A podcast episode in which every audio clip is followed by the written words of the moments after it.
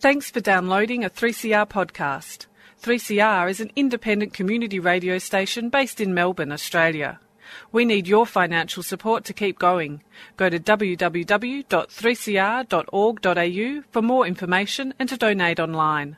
Now stay tuned for your 3CR podcast. planning and housing issues, to privatisations and our utility services. to building and or maintaining a sense of community.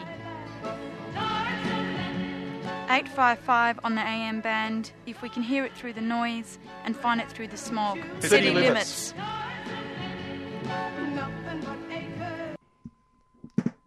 Ah, that's, that's the sound of. hang on, let's listen to it. We've got a real problem here. We've got a microphone that's. I don't know what's going on here. It's city limits, and we'll sort this mic out sometime soon. Um, and uh, I might switch mics actually, just temporarily. Hang on, I'm going to have some more squeaking noises. Just Sure. don't go away. I'll switch over to this one. In fact, I might change briefly. Here we are. I'll There we sit go. over Morning, here. morning, Kev. Morning, Hi. everyone. You're- Now, you're- listen, that was. Uh, we'll get back to this. We'll sort out that microphone eventually. Um, and it's sort of stuck in a funny position. That's all. Which, which well, the people can't see. They have no idea what's going on. It's the um, it's the third Wednesday of the month. It's Housing Day on City Limits, and uh, Shani Gordon from the Housing with the Aged Action Group's coming in. She's going to talk to us about residential villages and etc. and the way people get ripped off big time um, which would be hard to believe in a capitalist society, but apparently it happens. and uh, so Shani's coming in for the second half of the program. And the first half, we've got heaps of things we're going to talk about. Um, you know, in fact, we're also going to go, we've just got a note, because we are going to actually go to a, we'll go at about 20 past or so to a call.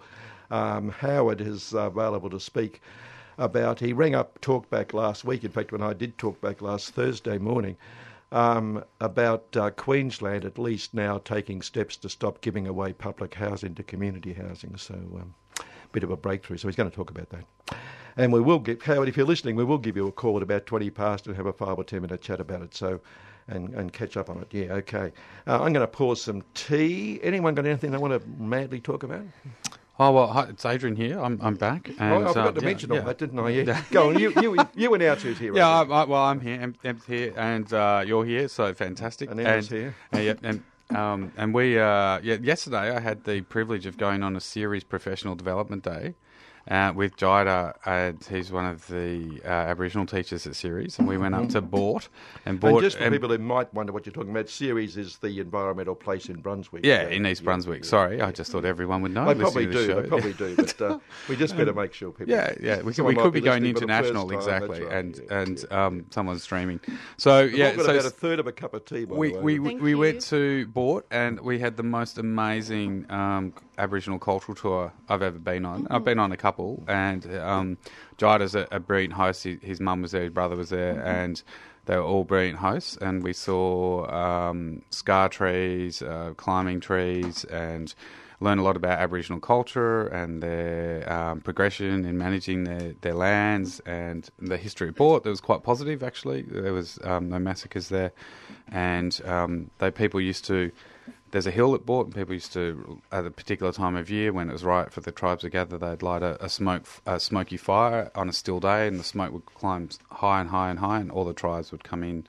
And um, they're going to turn that into a tourist sort of edu- um, environmental education program, cultural education program. And um, I recommend when that's up and running, everyone take the two hours forty five minute trip out to Boort, or go out there for a weekend and do the do the tour because it was just I really really felt more connected to Australia. It was mm. just it was a wonderful thing actually. That sounds Mm. fantastic. Mm. Yeah. How long has Ceres been doing that for? Oh, I think they've been doing the cultural programs for years and years and years. Ah. So this was a mm. this was a a, a, a professional development program for Ceres educators. Educators. and to go out and to to you know give us a a, a, a deeper hands-on um, understanding of Aboriginal culture taught by some like brilliant local educators. So that was wonderful. That sounds That's wonderful. great. It does, yeah, yeah, yeah. Just being in Boort reminds me of that, that part of the world. Uh, uh, when Donald, if you know down there, some sort of Donald's in the M- M- Mallee as well out there, Donald. But it, it's it's also the heart of the duck hunting season. But I don't know if they do it if they send themselves up or whether they just don't realise. But you know how country towns have the name of the town and then some slogan for themselves under it on the thing. and Donald has a Donald, and under it it has Duck Country. Duck country. Donald Duck Country.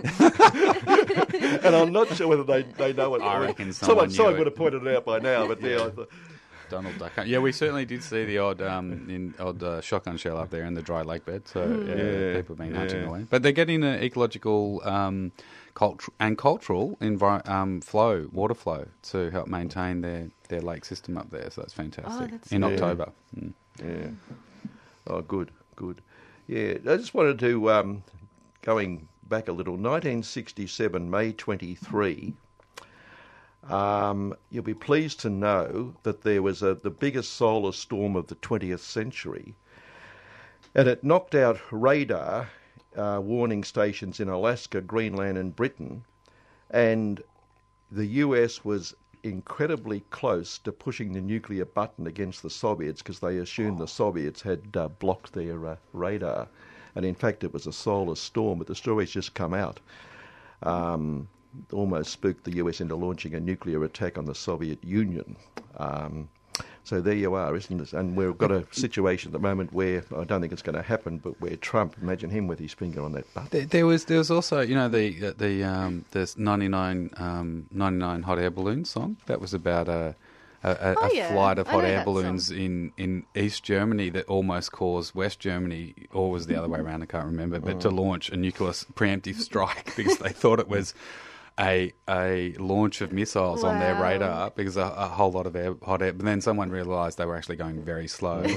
And then then there's the other classic, which was when they were in NORAD mm-hmm. and someone one part of NORAD, which is the US sort of central command thing inside a mountain, one part of NORAD took over the computer system to run a simulated Russian attack.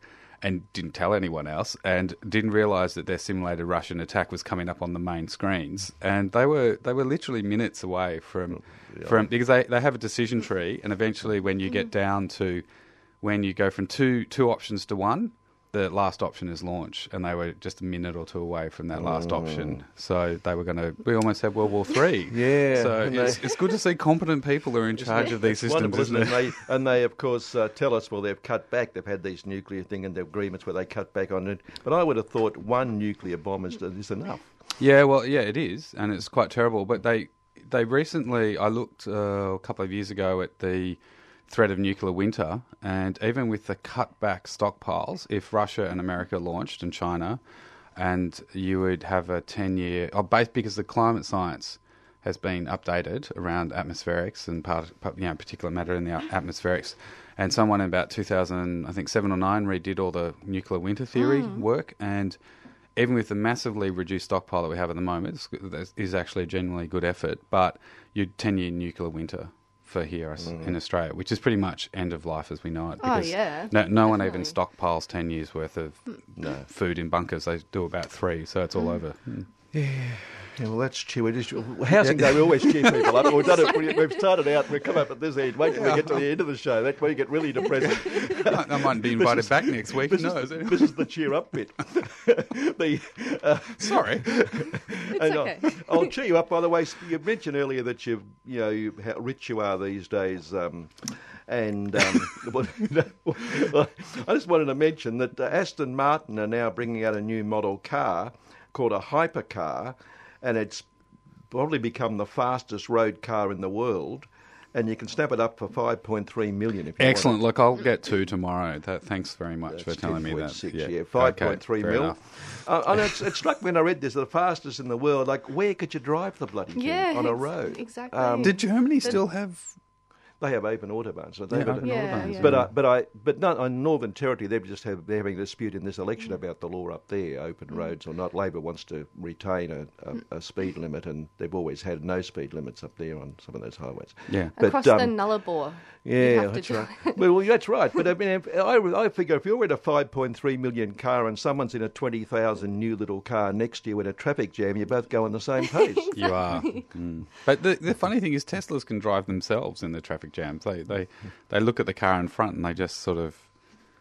They, they just follow it and um, yeah and uh, they you can just sort of go back to sleep I imagine but anyway Yeah, probably someone's yeah. going to end up going off a cliff I'm sure but, Well, getting back to the where you, well, you in fact, there's a nice segue here of what you just said. Um, in fact, Adrian, because um, the the Productivity Commission is, is advertising for an assistant commissioner inquiry group brackets water. Um, and they say the Productivity Commissioner, when they say what it is, which we know it's a neoliberal, you know, advisor to government.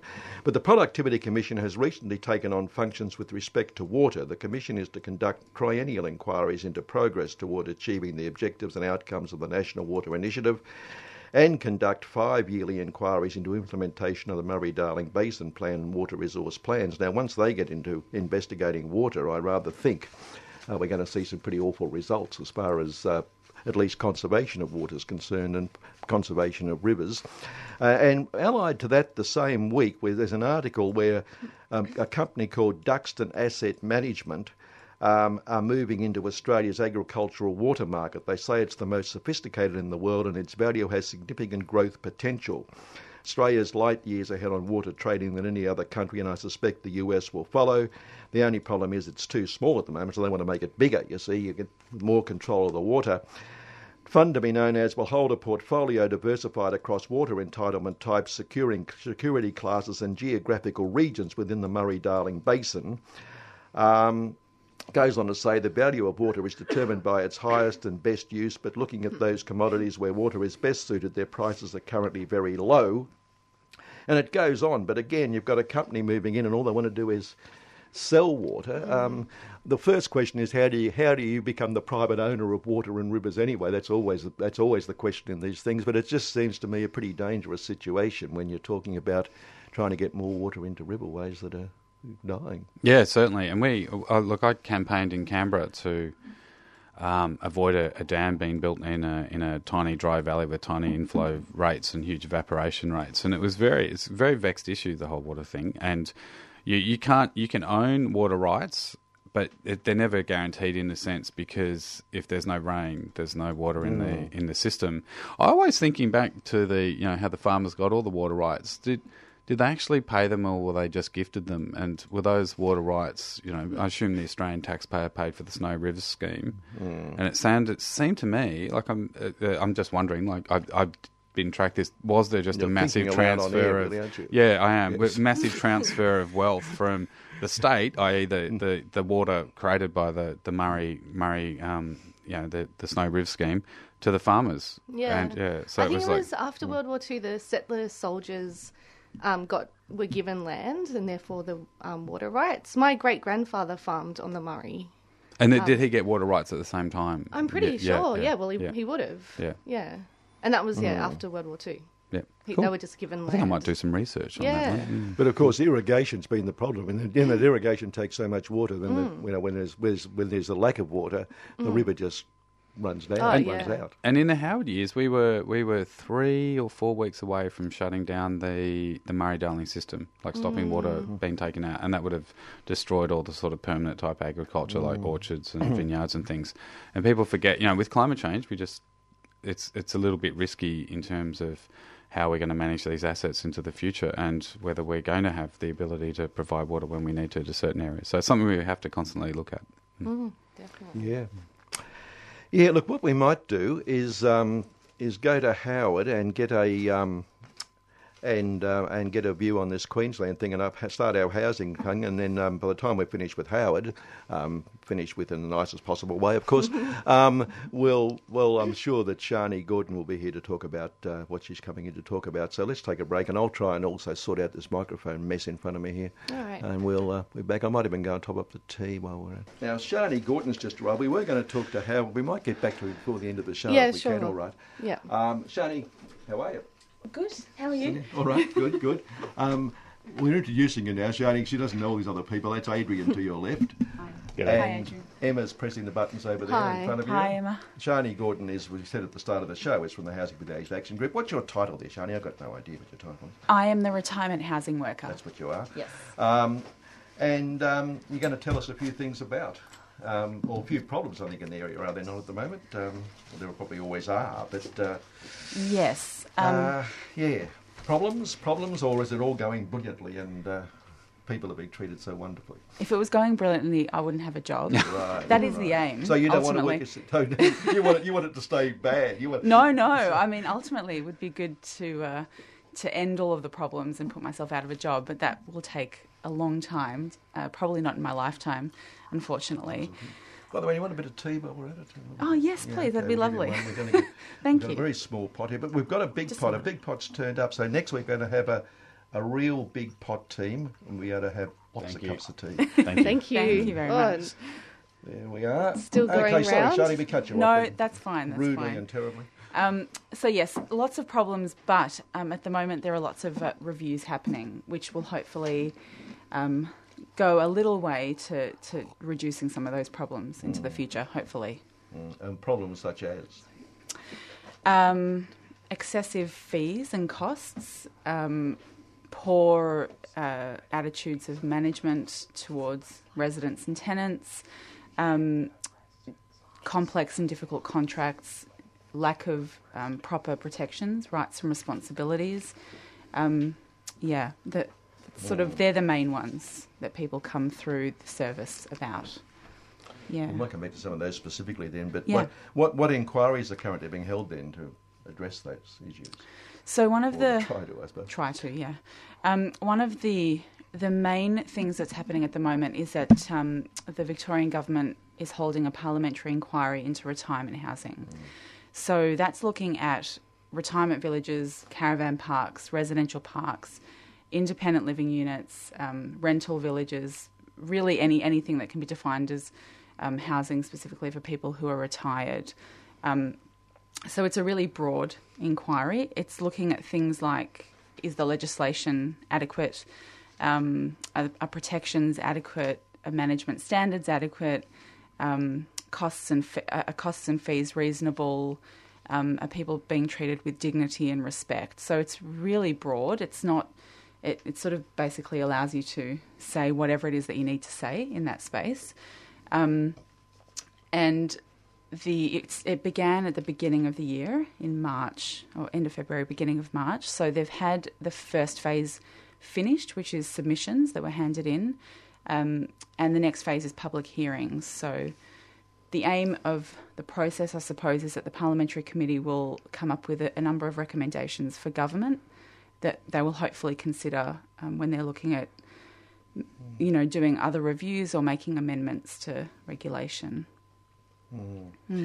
It's, anyone else got a, no, it, but it's become one of the um, one of the big financial areas these days. I mean, you see almost every day companies coming out and new companies developing who are going deliberately into this market. Yes. So, and, and there's lots of story, lots of articles around which see it purely as a market. Yes. Um, now, I suppose that's a problem. A lot of companies go in seeing it as a market, regardless of the Mm-hmm. impact on the people they're supposed to be serving or not serving, perhaps.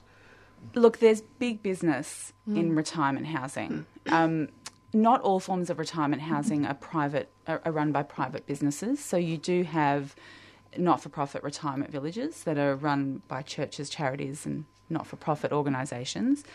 Um, but I guess more and more these days, residents are even questioning whether they are really not making a profit or you know are they making a profit and and also even their costs are increasing so even even that uh, portion of the sector is changing um, but you're right like caravan parks residential parks and the large for-profit retirement villages are all private businesses um, run by increasingly large companies um, to make a profit. And there's always going to be a tension between the owner who wants to make a profit, is in it for some type of investment, and the resident who is in it because that's their home. That's the home that they choose, or perhaps they don't have a choice and that's the home that they can afford. Um, and I think that no matter no matter what type of uh, changes to regulation and legislation you create, there will always still be that imbalance, which I think is going to be really hard to overcome. Well, there's one company that's been buying up uh, caravan parks and turning them into modular homes as part of retirement villages. I mean, that's they claim that's a cheaper way for people to be housed, etc. But it's also for Yeah. they're, they're making a lot of money out of it. Yes. Um, having uh, so that's basically a residential park or a residential village. It's um, movable dwellings, but but purpose built for permanent living, targeted um, at people over fifty five. Um, because it's still classified as a caravan park, in terms of zoning and rate payments, it, um, there's a lot less cost involved in setting up a business like that. The homes that are being built, um, being technically movable, um, are meant to be cheaper to make overall. Um, and yes, it's a little bit cheaper, perhaps, perhaps, um, than you know moving into a for-profit retirement village. But I know uh, units like that that uh, cost in excess of four hundred and fifty thousand dollars, and so you're talking about the person owns the unit but That's doesn't cheap. own the Uh, land. But well, you know that's the theory that it's meant to be kind of a cheaper form of housing. But these days, They could buy a two bedroom apartment for that in an apartment block, for example. Yeah. like strata title where Yeah. you, you own it Yeah. outright whereas this you don't own the site you just own the dwelling so it's um even though there are still some places where you can buy one for maybe 150,000 um that's really rare these days and and they're all kind of moving towards the high end lifestyle option so it's it's meant to be um it's meant to draw people in because of the facilities and you know it's meant to be higher end but yeah, it, it's much more affordable to set up as a business. Yeah. Yeah. But many of them are actually in areas where there's not that many facilities. I mean, they might provide some facilities on site, but many, because of the land values, many of them are in areas where really it's a long way from shops or other services. Uh, some are being built now in other areas, but they're very expensive. There's Yes. one in Caulfield, for instance, that sounds like it's incredible. They're calling it six star, but it cost a fortune to go into. Oh yeah. yeah. Um, but most of them are in locations where really people are pretty isolated, aren't they? Well, I mean, these days when you look at the amount of land that we've got available, I mean, to, to set up a village or a park like that, um, if you're talking, you know, 150 to 200 sites, you need a really large um, block of land, and if you want to have communal facilities as well. So yeah, of course, uh, they're moving out further. Um, in in a sense, they're they're moving into areas that actually do need more housing options anyway, so it's not a bad thing. But oftentimes, yeah, that the land itself is located away from um, key infrastructure like transport, you know, doctors, uh, supermarkets, and that type of thing. So um, some people might be driving when they first move in there, but I know there are instances of um, residential parks that. Uh, you know, for people that are getting on in age that have stopped driving, they don't actually have transport um, Yeah. outside the village.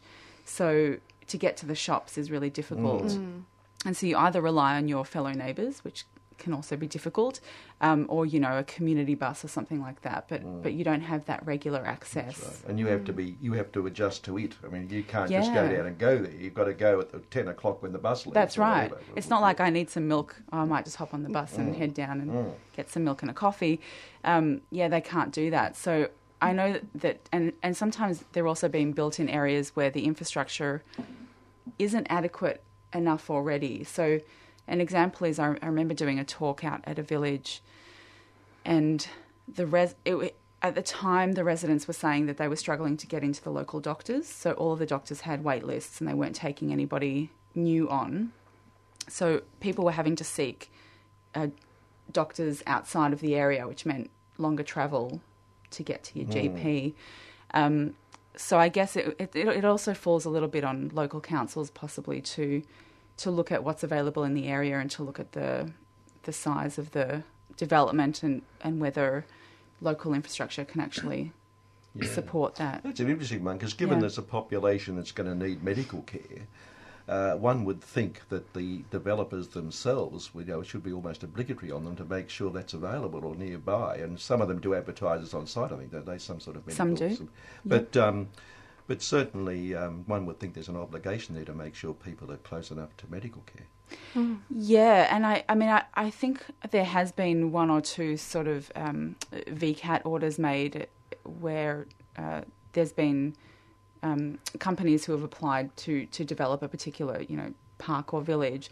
and the order has sort of said that there has to be certain infrastructure in place to support it in order for it to be okay. But that's really rare. I mean, generally, the permit's really just about whether it can be physically developed on the land, and, and it's not really taken into account. And you're right, for older people, um, it's important to have all of those supports in place for anyone, but for older people especially. Yeah. Yeah. Yeah. Yeah.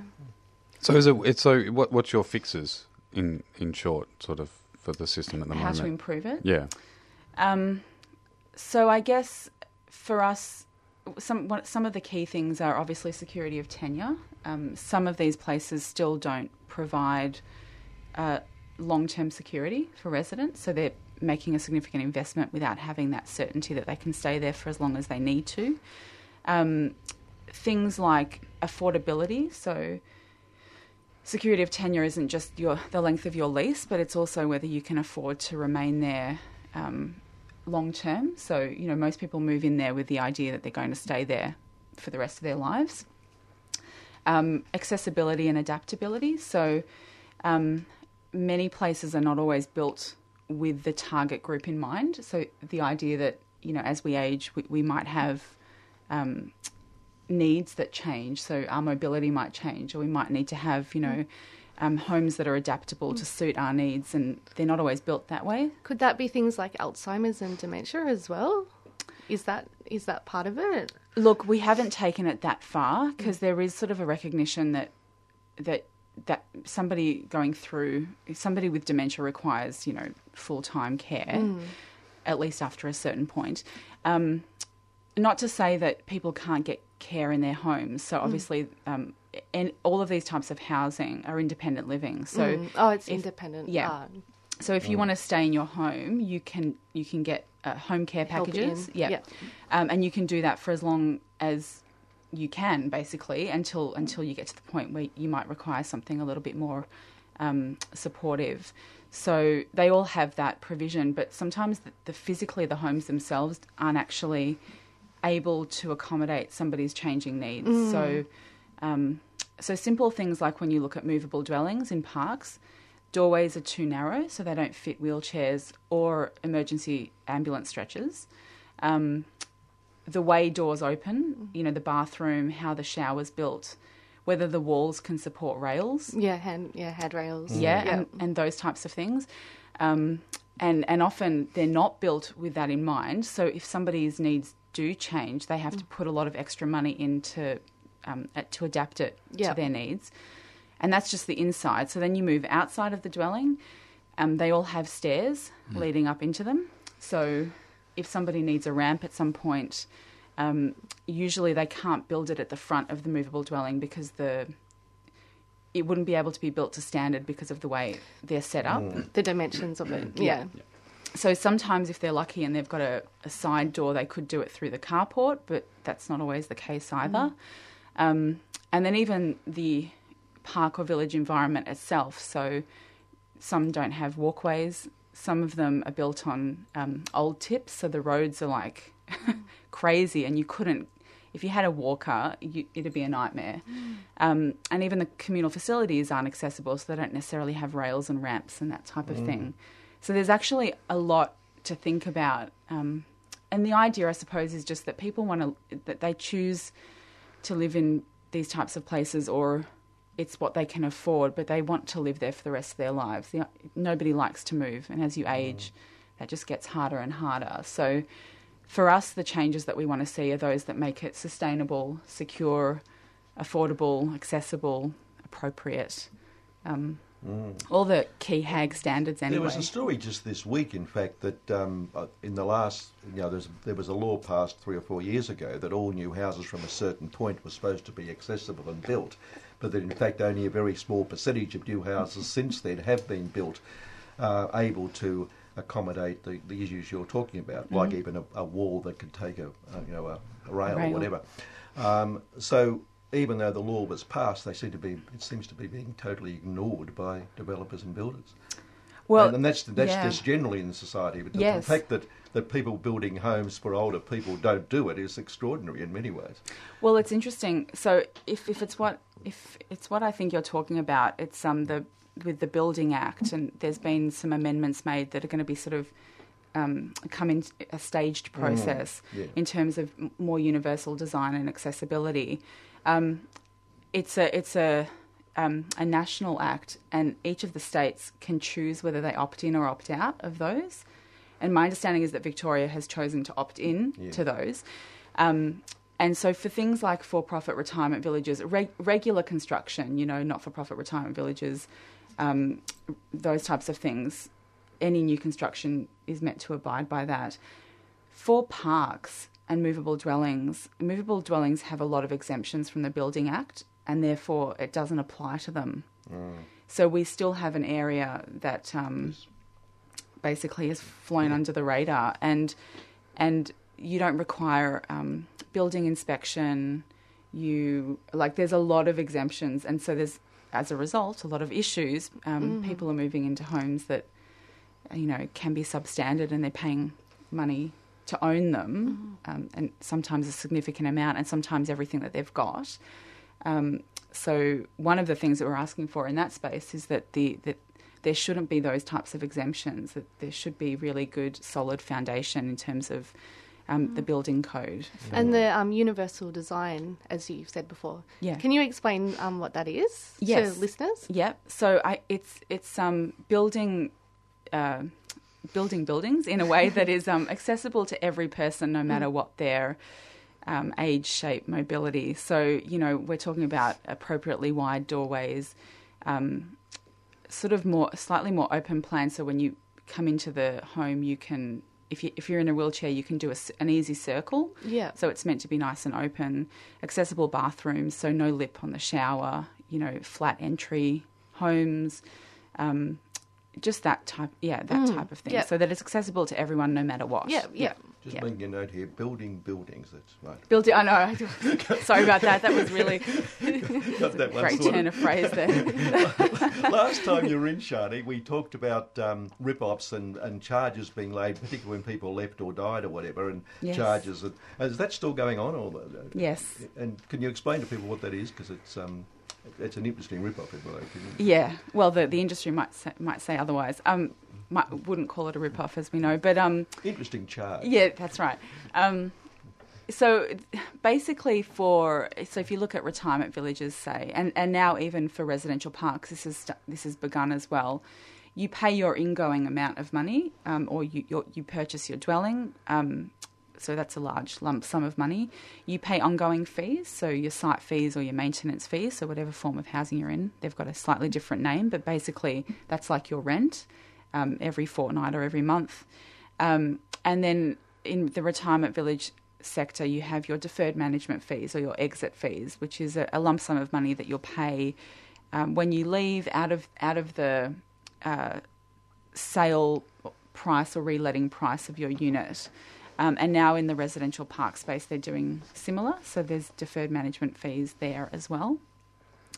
Um, and some of them even have um, added extras like refurbishment costs. So that's another lump sum that you have to pay when you leave. Um, sales commission, administration costs. So, I mean, one example that I had in, in my submission to the inquiry was in a residential park. The person ended up paying in excess of $80,000 to leave, and he ended up getting less back than the amount that he originally bought the dwelling for. So he, there was no, you know, you don't get the cap, the, the, the bonus of capital gains or anything like that. Um, yeah, it was it was quite amazing. So, I mean, one of the one of the things that we're asking for is that those need to be regulated and really cut down. I mean, Better say, I presume that's coming up in this inquiry. that's Yeah. raised, yeah. absolutely. Is, is there a sort of an ombudsman or, or something equivalent that people go to, or are you it? Well, I'm definitely not an ombudsman, but but no, there isn't. So, I mean, that's one of the other key things that we're asking for. Um, dispute resolution in this space, no matter what type of retirement housing and what legislation it's covered by, is really difficult. Um, one, just navigating it, navigating the avenues that you've already got, things like VCAT, the Victorian Civil and Administrative Tribunal, but also just um, for older people there's a lot of fear around exercising their rights, you know, fear that they might get kicked out or there'd be negative repercussions or they'll be ostracized. Um, so one of the things that we are asking for, because one of the things that, that um, older residents and tenants have said in an ongoing way is that they want a form of dispute resolution that is non-confrontational, that's confidential, that provides them with expert advice and support, um, but that actually has some teeth as well. And so um, we're, we're asking for a retirement housing ombudsman because it just seems to be that that would be something that residents would access and it's easy. Um, Oh, it seems absolutely vital. Yeah. And someone to advocate on their behalf. Me, my mum's in her 80s now, and, you know, she's, we've just negotiated a, um, an estate issues, and the, the amount of stress that has, that has caused her in the last four years has aged her significantly, and it's been very, very difficult for her. And that was something where, in a non hostile, completely cooperative Yeah. manner, and just going through the legal issues. And in, in some respects, it's a bit beyond her. So, you know, we, we're doing the work on her behalf, and she's fortunate to have family that can do that. But if you if you don't have family who's capable or willing, you really need to have someone who can do that for you. That's if, right. At a certain point, you know, for some That's right. people. Yeah. Yeah, Yeah. no, it's really, really important, and and especially when it comes to things like home, and for whatever reason, the dispute or the issue has has arisen. So you know, sometimes sometimes people make the decision to move into retirement housing purely on an emotional basis, and it might be that um, a partner or husband or wife has passed away, or their health has become begun to t- deteriorate a little bit, and they just want a little bit more of a secure community to live in, or whatever. Um, and they may not always understand the whole picture when they're moving in, and so something might arise later on that uh, they may not have been aware of that that because it puts potentially puts their home at jeopardy creates much more stress than if you're dealing with something that's outside objective. Does that make sense? So it becomes really personal Yep. and their whole livelihood is sort of tied up in that. And for an older person, the idea of possibly having to move or, or possibly being evicted is just a nightmare because Yeah. they sort of, oh, where am I going to go? And, and really the options are, And it's surrendering a lot of control Yeah. over, you know, managing your own life, really. yeah. Um, and, and it, it does, it starts to get hard. So it's always good if you can have a, a, an outside objective person to support you and to kind of advocate for you. Um, but but having an ombudsman, I mean, I do that. I'm an advocate, but having an ombudsman is that next step of sort of being able to potentially create uh, much more binding um, outcomes for residents before them having to go to VCAT. Because VCAT, once you say VCAT, lots of people go, oh, "No, no, I couldn't do that," and often they'll just put up with things because. You know, it's too much to have to think about going through that process. So, And, and do, do the people in the, the Office of Housing, Public Housing, um, run older person facilities? They run really well. Are they generally happy? Are there issues with those, or in comparison like to public housing tenants? Yeah, yeah, yeah, yeah, yeah. that so not an area that I work in, Yeah. but um, don't, no, not necessarily entirely happy there either. Yeah. Um, there are lots of issues. I mean, I, I think if you look at VCAT in relation to the residential tenancies list, the Department of Housing is one of the um, Top performers, is it? Or top, yeah, one of the top, complaint- applicants. Yeah, I think. Um, so please correct me if I'm wrong, anybody out there, but I think that that's true. That they really, they really do appear um, a lot, and so. Yeah, so I, I'm not going to say that So no system's entirely, perfect, No, uh, yeah, yeah, no, okay, yeah. but but I think um, I guess for us, you know, as an organisation, we we always look for key things, and the key things are security, appropriateness, affordability, accessibility, you know, those types of things. So any change that we ask for, I think, ever in any sector, um, is sort of based around those principles. But remembering as well that we're a member based organisation, so everything that I put in a submission comes from our members. So it comes from residents and tenants who are directly affected. Um, and it's they're basically informing me um, based on their experiences what they feel is needed, and then I just communicate that, you know, to whoever Yep. happens to be listening, hopefully at the time. Um, so, yeah, we stick by those principles and kind of hope that we can make a little bit of headway. It's never going to be perfect, but you know, we can make some improvements Of course, at it can least. be perfect one day, and that's when you Yeah, lose your yeah, job. that's when I lose my job. I, I, I think I think more NGOs should have exit strategies. Actually, it's it's wonderful to hear that people actually have that vision of I'm going to lose my job. That's fantastic. Yeah, well, that's right. That's the I'm community development worker. That's what Mm-hmm. I. That's what you meant to do. You meant to work to lose your job, I not to keep ti- it. I think by the time you lose your job, the exit strategy will need a ramp to get you out. Yeah, there. probably. um, but that's that's another question. Yeah. Um, just in terms of seeing it as big business, um, Um, a bloke writing an article representing the Guild, which, which is the industry body, he says a recent study by Deloitte Access Economics for the Guild found that aged care generated 17.6 billion in economic benefits to the Australian economy. Nothing to do with how people are treated. He also says, but until industry can be sure of, of, a predictable public funding contribution, the investment environment needed to meet future demand will not be apparent. In other words, we want more government money. Uh, and he concludes by saying aged care can be a good news growth story for Australia. So that's purely business terms. I mean, uh, it's a problem you face. I've started out there, but this is a problem Yeah. we face, isn't it? And why, why should they get government money if they're a laissez-faire capitalist enterprise? Well, and it's interesting because aged care is different. A lot of what what I'm actually finding now is a lot of the uh, not-for-profit retirement village providers. Um, I mean, it's been happening over a long time anyway, but we're losing a lot of that that stock, the the independent living units and not-for-profit retirement villages, either because they're in great locations and they can sell for you know a good amount of money, um, or they're actually demolishing and redeveloping into aged care because they're able to get government money to assist them to do that, and there just seems to be more money in that space.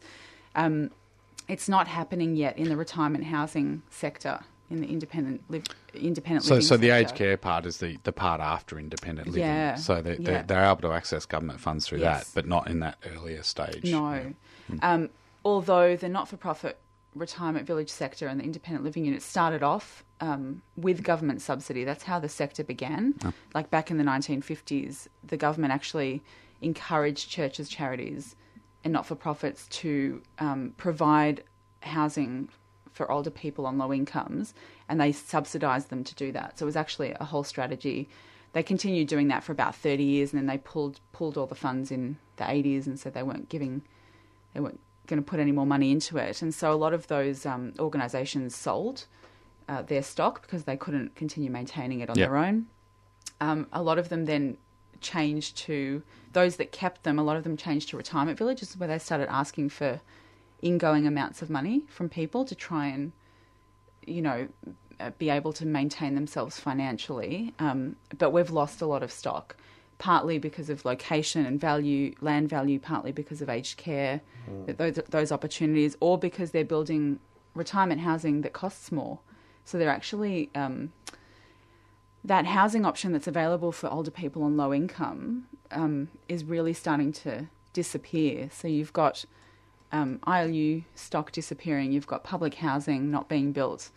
Um, so all of that pressure along that housing spectrum for lower income um, older people is just Huge, yeah. it's Yeah. huge.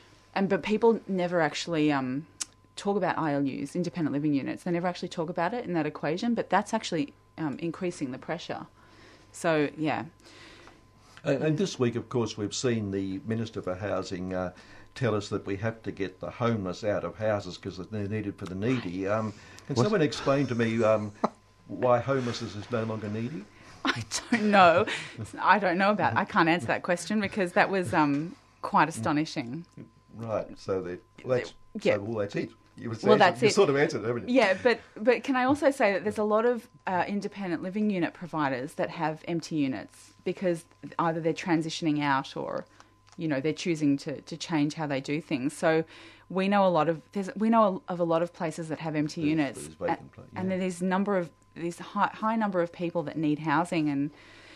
It just doesn't seem quite right, so um, it's sort of in the same in the same vein that we should And- just be and this- housing people. And this goes a bit to what um, Howard was going to ring about. And Howard, look, given the time, we will we'll talk to you on next week's program and just talk because Howard from from um, People for Public Housing has a story that in Queensland they've just in fact stopped giving public housing away to community groups, and he's saying it's a win situation up there. So uh, we will have something on that next week, but. Um, but they're also, I mean, the government's saying it wants the Starvation Army to run these places. Sorry, the Salvation Army to run these places.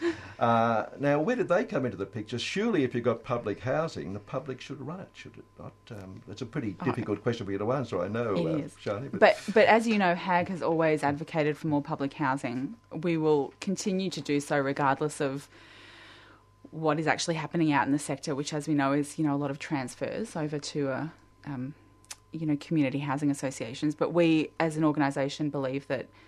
It, there should be more public housing that should be in the government's hands. It should be their responsibility, and they shouldn't be palming it off. So I think, you know, yeah, But also, the argument that he wants to, the Salvation Army to have these houses for uh, victims of domestic violence. Now, Yeah. one, I thought hostages were supposed to be places people didn't know where you went, not hostages, um, Oh, refuges. refuges, Yeah. refuges, hostages, for God's. Perhaps they're held hostage. But anyway, Mm. um, refuges was places you weren't supposed to know where people went. Yeah, that's that's, step That's right. one. Yeah. Yeah. Um, and- but secondly, um, it does seem to be just a, just a ploy, doesn't it, to get these people out? Yeah, quite possibly. And I mean, I have to say, the Salvation Army used to actually own a whole lot of independent living units way back in the 1980s, and mm. they sold them all off. So I mean, I don't know that. And that's always I always worry about that. You know, when you hand over government property to people and Yeah. they they unless there's some sort of guarantee that this this has to be held for this purpose for 100 years or something like that, then what is stopping them at some point to then sell them for some other priority within their within their organisation to yeah, ma- even if it's just maintaining wages. exactly. That's So- why that yeah, the government needs to have responsibility for you know to provide housing. There, in England, sorry, just in Yeah. England, there's this funny case of the government choosing to sell off a hospital, and um, one one you know lord rocked up and took repossession of it because his great great great great grandfather lord donated it to the government for the purpose of a hospital. And the moment that it was changed its tenure back to selling it off for something else, he retook possession. So I mean, if a I like the that. British We should do- aristocracy can organise that. Why can't our government like hand right. over the houses on a sort of a, perm, a lease or something like that? Rather yeah, I like that. Yeah. It's a good idea. Hmm. Yeah. well, okay, we'll go and take it later. we're, we're in there. Uh, look, it's not your area specifically, but um, nursing homes. I just noticed again, Estia Health, one of the companies that runs all this stuff, but a number of them have recently put a new fee on. Um, they, they're calling it the asset replacement contribution fee, um, and they say.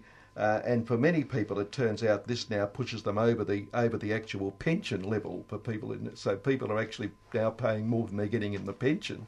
Um, but they've they've introduced an eighteen dollar a day charge for residents who meet the cost of their accommodation up front. So for particular people um, in nursing homes, they've actually put an extra fee on. Uh, you, you know about that at all? You know? Not really. No. I know it's not your area specifically. No, yeah, and I have yeah. to say, like lately, I have um, supported a couple of people uh, with um, with moves into aged care because their um, the the village was basically demolishing the units that they were living in. Um, and can I say it's just a minefield? Like I struggled to find my way through, you know, the whole process and how to support them. Um, so I guess just what I want to say is for people that are having to do it on their own, I think it's um yeah, it's really complex, and I, I think if I can just encourage people to try and get some support, um, because there are lots of charges and fees, and you've got to get assessments done, and it's just I can't even begin to work out how it all gets calculated, to be honest. So Yeah. it's important for people to question. I guess this is the importance of understanding what you're signing. You know, questioning what's actually being charged as opposed to just accepting what you're being told because I think sometimes that happens and people can get taken advantage of. So And it comes back to the point you made a few minutes ago that you really need someone to help you through this Yeah. because mm-hmm. one person on their own might be totally confused by. it. Well, you said you get confused. I yeah, I was so- confused by yeah, it. So yeah. yeah. I can't imagine. Yeah. So if you've got two of you, you can both be confused, and it makes it be, makes it better. Well, that's right. Hopefully, that cancels you cancel each other out, and you actually start to make sense of it. So yeah, Whatever. so when's this inquiry going to? Do we know? Is there a time? You say this going to go very shortly into um, into public hearings. Um, you've done submissions, obviously, so far. yes. So submissions uh, they were due on the thirtieth of June. Um, public hearings are meant to sort of be done within this second half of the year. So, but that could be you know within the next anywhere between now and next, December. so sometime next year, early, we would hope there'll be a report come out. So first of March. So the, the, the parliamentary committee has to provide their recommendations by the first of March, and then the government has, I believe, six months to respond. Um, my understanding is they don't have to um, take on those recommendations, but they do have to respond to them in some way. And I guess what I can say is that there are a number of other reviews being undertaken by government government at the moment, like the Residential Tenancies Act review and the Access to Justice review, that hopefully um, the inquiry also informs. So hopefully the the recommendations are sort of synchronised in terms of what the government's actually doing anyway. Um, but yeah, we'll have to wait and see. And we'll have, and we'll have to, have to talk to you when that happens. That's right. That's that- right. And, and if people want to go to the, you're going to have the sort of information on the HAAG website to be able for people to find out where to go to the public hearings if they yes, want to, definitely. yeah, Yeah. front up with their burning issue on this issue. So Yes. Yeah. I, I think I did your one. you, did, you just did. Yeah, that's right. Um, but yes, definitely. And, like we're encouraging all of our members who want to go to public hearings to come along with us because I think Yeah, it'd be a great opportunity just to to sit and listen Mm. to uh, all, different sides. So um, so absolutely, we'll have that information. and parliamentarians are sitting, or is it public servants? That, uh, it says you get to talk to the parliamentarians. the parliamentary committee, yeah. Yeah, so there's yeah. uh, senators in the upper house, the upper, Victorian Upper House. Victorian yeah, Upper House. Yep. yeah. So there's you know a group of them that have um, that are undertaking the inquiry, Yep. and they're the ones that will be there asking the questions. Excellent. Yeah.